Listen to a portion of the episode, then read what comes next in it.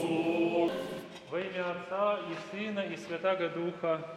Аминь. Сегодня мы с вами вспоминаем память святителя Иоанна Златоуста. Вот действительно, в наших святцах не так много святых, которых Церковь именует златоустами, то есть золотыми устами. Если вспомнить сейчас, то можно еще вспомнить святителя Николая Сербского, да, которого именуют новым Златоустом. Святитель Иоанн Златоуст оставил после себя множество трудов, множество толкований на Священное Писание, поучений. И было бы хорошо нам эти труды подержать в руках, почитать, ознакомиться с ними. Но, наверное, многие из нас знают о нем немного, но, но очень важные слова. Слова следующие: «Слава Богу за все». Это его слова, которые, которые э, церковь, э, верующий народ полюбил. И эти слова можно часто э, слышать, когда мы их произносим. Слава Богу за все. Но часто мы их произносим, когда действительно у нас все хорошо. И с детьми, и с близкими, и мы не болеем. Да, и... Э, Есть какой-то достаток у нас, и трудностей нет на работе. И мы действительно их произносим: слава Богу, слава Богу, все хорошо. Но когда не все хорошо, не каждый из нас торопится произнести эти слова. Вот если вспомнить евангельские, последние главы Евангелия, когда Христа, когда Спасителя, Спасителя распяли на кресте, и Он висит на кресте и говорит: «Господи, прости им, потому что они не знают, что делают». Кто-то в проповеди, в одной из священнических проповедей, священник говорит о следующем, о том, что Спаситель есть врач души телес. И в нашей жизни, когда мы сталкиваемся с людьми, которые бывают нам неприятны, которые бывают э, в наш адрес произно, произносят кол, колкие слова, упреки, какие-то бывают шутки неприятные. Он обращает внимание на то, что Господь через это тебя лечит. Действительно, Господь через это нас лечит, потому что если наше сердце на это реагирует с раздражением, со злобой, с гневом, с обидчивостью, то Господь тебя будет лечить через других, пока твое сердце не поменяется, пока ты сам не изменишься. И кто-то из мудрых людей говорит о следующем, о том, что Господь дает нам мирное время, тихое и спокойное время, потому что вся наша жизнь – это как море, а на море не всегда бывает тихо, там бывают и волны, и шторм. И он говорит, что Господь дает это мирное время для того, чтобы ты научился благодарить Бога. Вот если ты в это время не научишься Бога благодарить, то когда придут страшные времена, тяжелые времена, то ты тогда тем более не будешь Бога благодарить. Потому что когда ты просыпаешься, и в кровати тепло, и есть что поесть, и ты Бога не благодаришь, как ты будешь благодарить Бога, когда хлеба не будет, когда ты будешь холодным, голодным? Вот действительно надо научиться благодарить Бога. И вот я не просто так вспомнил последние главы Евангелия, когда Христос висел на кресте и произносил такие слова: «Господи, прости им, потому что они не знают, что делают».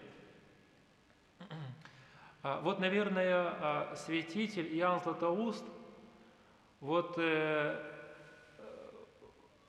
свои последние слова, которые, которые он произнес, «Слава Богу за все», э, они своего рода являются повторением этих слов Христа: «Господи, прости им, потому что они не знают, что делают». И в сегодняшнем евангельском чтении мы слышали такие слова, когда Христос говорит, что «Я есть добрый пастырь, который пекусь о своих овцах». Действительно, Господь Об этом должен каждый из нас знать. Господь о каждом из нас э, промышляет. Ну или, если таким сказать, более доступным для нас языком, простым для нас языком, да, переживает за нас, заботится о нас. В отдельности каждым из нас. В Священном Писании есть другие слова, которые говорят о том, что э, все волосы на голове человека сосчитаны. И просто так волос не падает с головы человека без промысла Божьего. То есть это говорит нам о том, что как Господь заботится о человеке. Поэтому об этом каждый из нас должен знать.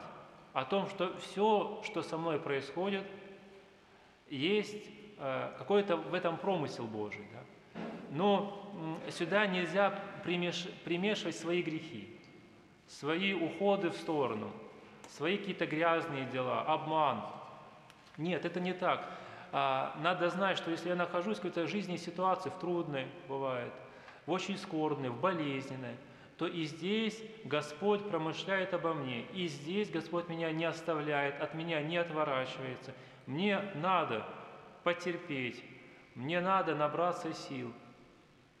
И Господь, мое сердце, вот живя так, поступая так, Господь начинает менять сердце человека. Человек не может себя сам изменить. Об этом и святые говорят, что меняет человека Господь через таинство церковное, через исповедь, через покаяние, через Евхаристию. Но, но Господь ждет от человека одного – желания поменяться. Вот Господь без нас нас не может изменить. Вот от нас требуется одно – это желание. Желание прийти в храм, желание помолиться на литургии, желание открыть и прочитать утренние и вечерние правила, помолиться, не просто прочитать, а помолиться, пропустить через себя эти слова молитвенные. И тогда Господь сам начинает нас менять. И тогда вся наша жизнь, она может быть благодарением Богу. И она должна быть такой. Наша жизнь должна быть благодарением Богу. Когда мы благодарим Бога за все, что с нами происходит. Этому надо учиться. Да, это не так просто, но это возможно, потому что Господь сам нам оставил пример. Сам нам показал, как поступать, как жить, как относиться к другим, как относиться к врагам, не только к ближним, но и к тем, кто тебя не любит, ненавидит. Господь все сказал и все оставил в своем евангельском э, слове. Поэтому Евангелие мы должны читать. Но, читая Евангелие, мы часто думаем, как это понимать, да, а как это вообще возможно, а это мне непонятно. И для этого святые отцы оставляет нам поучение на Священное Писание, толкование на Священное Писание, которое нам разжевывает, объясняет каждое слово, каждое предложение, чтобы понимать верно и правильно.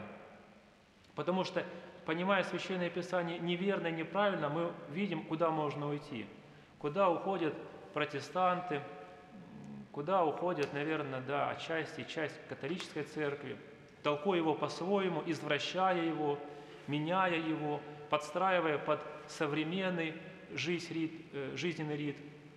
Этого недопустимо. И вот православная церковь через святых отцов хранит евангельское слово.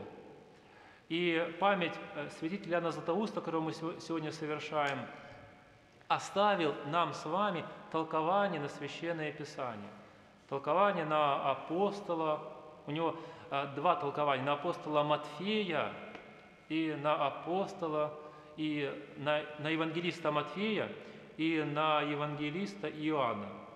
Поэтому призываю каждого из нас не полениться и почтить память святителя Иоанна Златоуста через чтение его толкования на, апост... на апостола евангелиста Матфея. Вот достаньте, в книжную лавку зайдите, в интернет, в интернет залезьте, найдите толкование Иоанна Златоуста на евангелиста Матфея. И не поленитесь, почитайте, не за раз, но вот начинается пост, за время поста. Каждый день читайте по толкованию по одной главе на, на апостола-евангелиста Матфея. Причастников поздравляем с принятием святых Христовых тайн, возблагодарим Бога.